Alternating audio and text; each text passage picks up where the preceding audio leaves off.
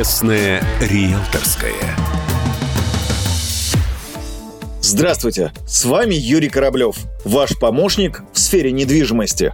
Коронавирус продолжает распространяться по миру, останавливая экономики целых стран. Уйти в отпуска вынуждены миллионы людей, в том числе и в России. Конечно, это не может не сказаться и на доходах людей, а многие купили квартиры и делали это в ипотеку. Президент России Владимир Путин накануне предложил ввести кредитные каникулы для граждан, но только для тех, чей доход упал на 30%. Об этом он заявил в ходе обращения к россиянам.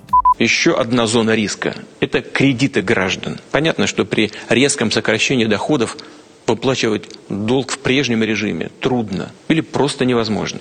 Предлагаю предусмотреть каникулы как по потребительским, так и ипотечным кредитам. О чем идет речь?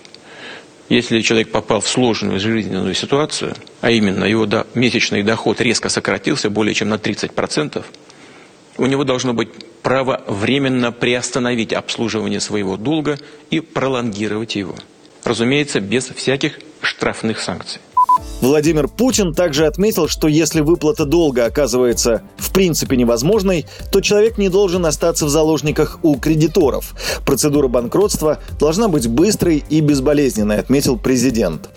Ранее Банк России рекомендовал кредиторам предоставлять ипотечные каникулы заемщикам с официально подтвержденным заболеванием, вызванным новой коронавирусной инфекцией.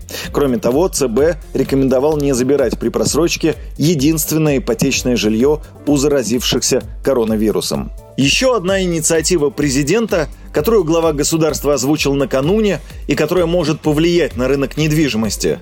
Владимир Путин в ходе телеобращения гражданам предложил обложить налогом банковские вклады свыше 1 миллиона рублей. Во многих странах мира процентные доходы физических лиц от вкладов в банках и инвестиций в ценные бумаги облагаются подоходным налогом.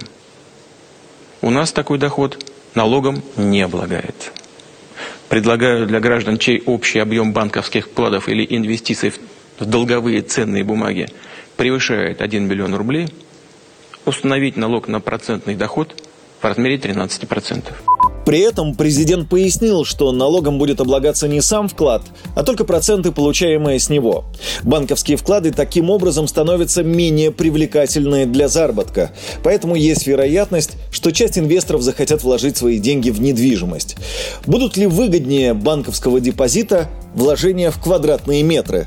Комментирует экономист Антон Шабанов последние годы недвижимость также не является таким сверхприбыльным инструментом и к тому же является вообще довольно-таки проблематичным и проблемным инструментом для вложений. Недвижимость нужно уметь правильно выбирать, недвижимость нужно уметь правильно эксплуатировать, постоянно искать арендаторов, к тому же она не ликвидна, то есть ее быстро продавать не получается никогда. Не стоит забывать еще одно преимущество банковского вклада. Деньги всегда можно было прийти и быстро забрать из кассы. Вот с недвижимостью этот фокус просто не получится. Недвижимость нужно продавать если рынок тяжелый, как предположим э, сейчас, то продать за хорошую стоимость еще и не получится.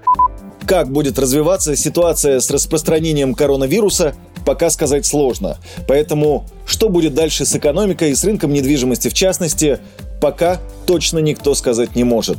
Все экспертные заключения не более чем отдельные мнения. Будем надеяться, что азиатская инфекция так же быстро исчезнет, как и появилась. Ну а пока на рынке недвижимости самая лучшая тактика – не предпринимать резких движений. С вами был Юрий Кораблев и «Честная риэлторская».